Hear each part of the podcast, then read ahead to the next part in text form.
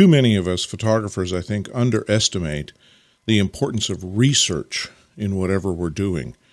We tend to just head out with the camera and see what's there and photograph, respond visually, as it were, to whatever is in front of us. But research is such an important component because it can prepare us to see. It can tell us what might be interesting in a photograph or what might communicate something that goes beyond the mere visual. For anybody interested in photographing the natural world, which I think is most of us, at least at one point or another, one of the interesting books that I would like to recommend for all photographers is called Sensitive Chaos The Creation of Flowing Forms in Water and Air by a fellow named Theodore Schwenk, S C H W E N K.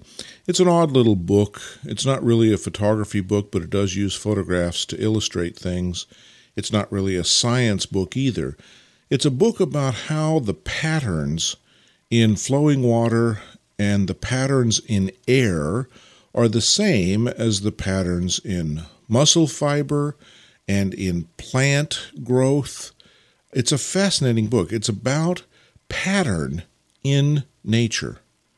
And it was studying that book that really led me to appreciate this kind of image because I understand a little more about the flow of water and how it works and how it reshapes the land, as it were.